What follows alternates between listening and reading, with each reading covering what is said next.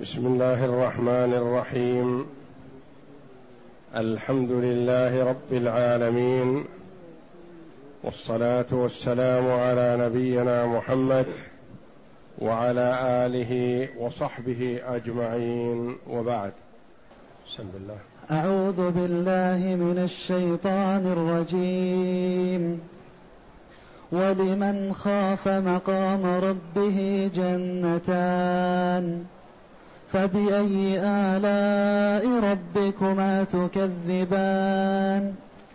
ذواتا أفنان؟ فبأي آلاء ربكما تكذبان؟ فيهما عينان تجريان؟ فبأي آلاء ربكما تكذبان؟ فيهما من كل فاكهة زوجان. فبأي آلاء ربكما تكذبان؟ هذه الآيات الكريمة من سورة الرحمن. جاءت بعد قوله جل وعلا يعرف المجرمون بسيماهم فيؤخذ بالنواصي والأقدام. فبأي آلاء ربكما تكذبان؟ هذه جهنم التي يكذب بها المجرمون يطوفون بينها وبين حميم آن. فبأي آلاء ربكما تكذبان؟ ولمن خاف مقام ربه جنتان. فبأي آلاء ربكما تكذبان؟ الآيات. سبق أن قلنا إن الله جل وعلا جرت سنته في أنه إذا ذكر أصحاب الجحيم ذكر أهل الضلال والغي ذكر بعدهم أهل الجنة. ذكر بعدهم المؤمنين الصادقين وما أعد لهم من الثواب العظيم في الدار الآخرة. ففي هذه الآيات الكريمة من سورة الرحمن ذكر جل وعلا أصحاب الجحيم وما أعد لهم من العذاب والنكال والشقاء والبؤس في نار وقودها الناس والحجارة. ثم قال عقب كل آية من هذه الآيات فبأي آلاء ربكما تكذبان؟ وقلنا إنه قد يقول قائل فكيف يعد الله جل وعلا هذا الوعيد الشديد من النعم؟ لأن الآلاء النعم. فبأي آلاء ربكما تكذبان؟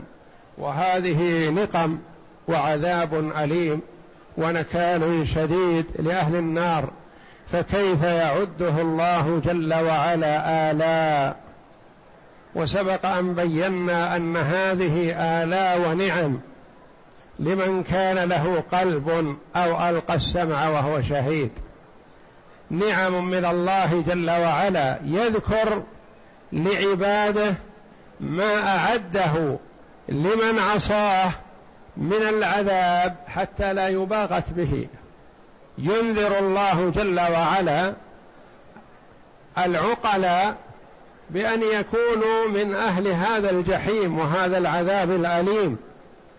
وهذه نعمة من الله جل وعلا حيث أنه لم يباغت عباده ولم يفاجئهم بالعذاب وهم لا يتوقعونه. فهو جل وعلا خوفهم العذاب قبل أن يصلوا إليه. وهم في دار الدنيا وهم في دار المهلة وهم في دار العمل. من أراد أن يتوب فتاب فتلك نعمة عظيمة في حقه. انذر فاستفاد.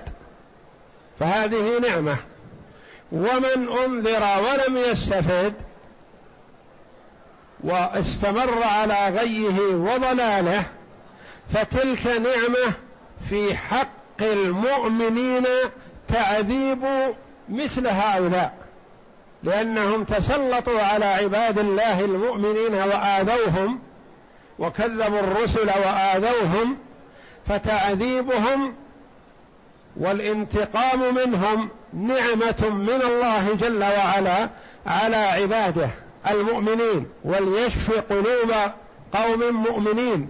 يكون فيه الشفاء للقلوب وتشفي وأخذ بالثار فيتنعمون بما هم فيه من النعيم كما يتنعمون بتعذيب أولئك العصاة الظلمة الذين آذوهم في الدنيا.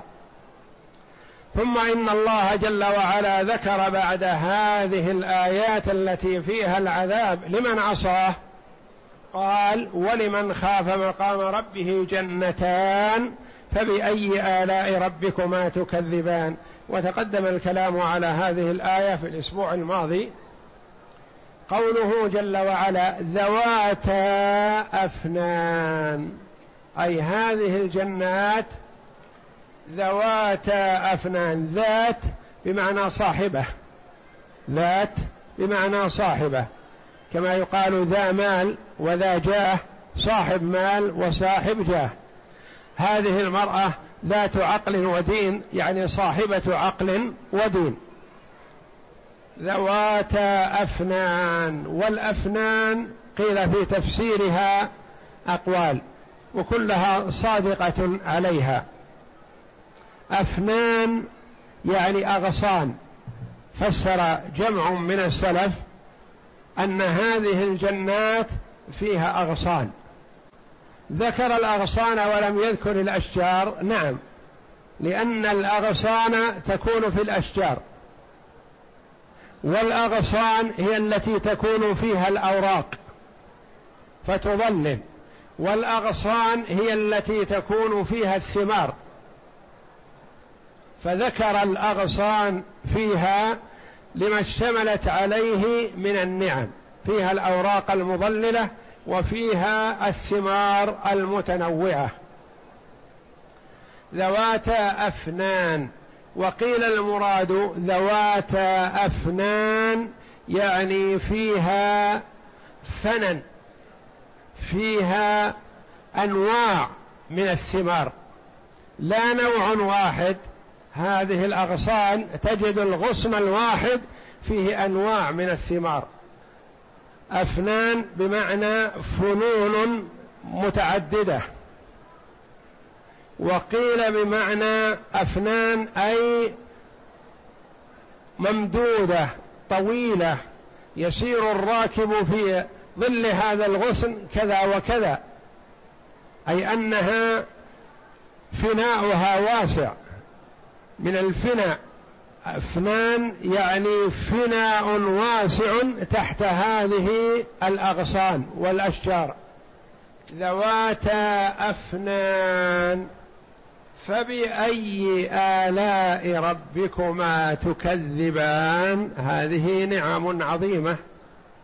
بأي هذه النعم تكذبان أيها الإنس والجن؟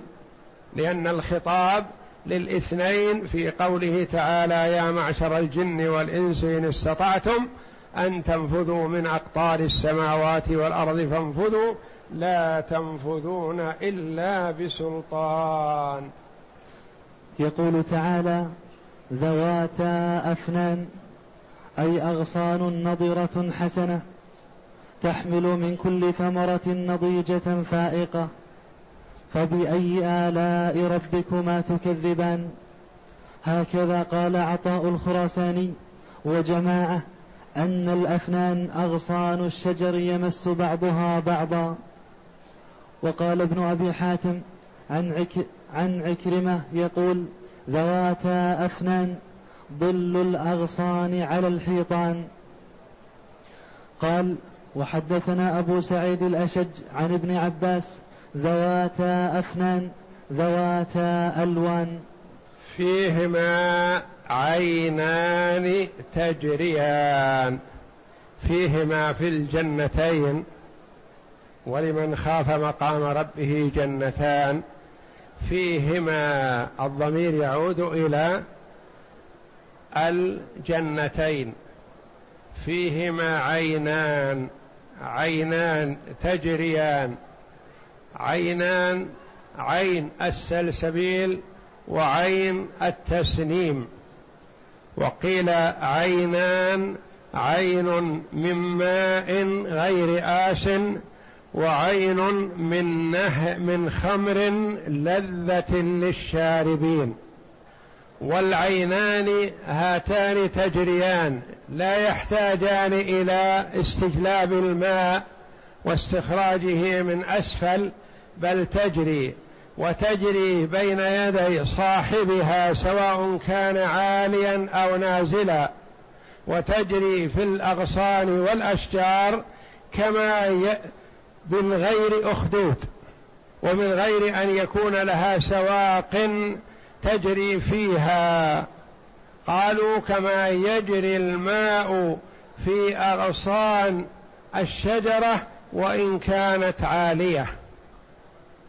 تجريان يعني تجري هذه العيون وفي غير أخدود وتمشي على هوى صاحبها وعلى ما يهواه ويريده مرتفعا أو نازلا بغير أخدود. قال الحسن إحداهما السلسبيل والأخرى التسنيم. وقال عطية إحداهما من ماء غير آس والأخرى من خمر لذة للشاربين وأكثر ما يحتاج إليه صاحب الجنان هو الماء. والماء قد يكون فيه شح فإذا شح ضعف نتاج الجنة وقل الاستئناس والنعيم فيها إذا قل بها الماء فأخبر جل وعلا أنه ليس فيها عين واحدة بل عينان وهما هاتان العينان تجريان يعني لا تحتاج إلى استجلاب الماء والتعب في استخراجه بل هي جارية يعني الماء فيها متوفر. فيهما عينان تجريان أي تسرحان لسقي تلك الأشجار والأغصان فتثمر من جميع الألوان. فبأي آلاء ربكما تكذبان؟ قال الحسن البصري أحدهما يقال لها تسنيم والأخرى السلسبيل. وقال عطية إحداهما من ماء غير آس والأخرى من خمر لذة للشاربين. ولهذا فبأي آلاء ربكما تكذبان؟ بأي نعمة من هذه النعم أيها الإنس أو الجن تكذبون؟ هذه نعم الله فبأيها تكذبون؟ فيهما من كل فاكهة زوجان فيهما أي في الجنتين. السابق ذكرهما.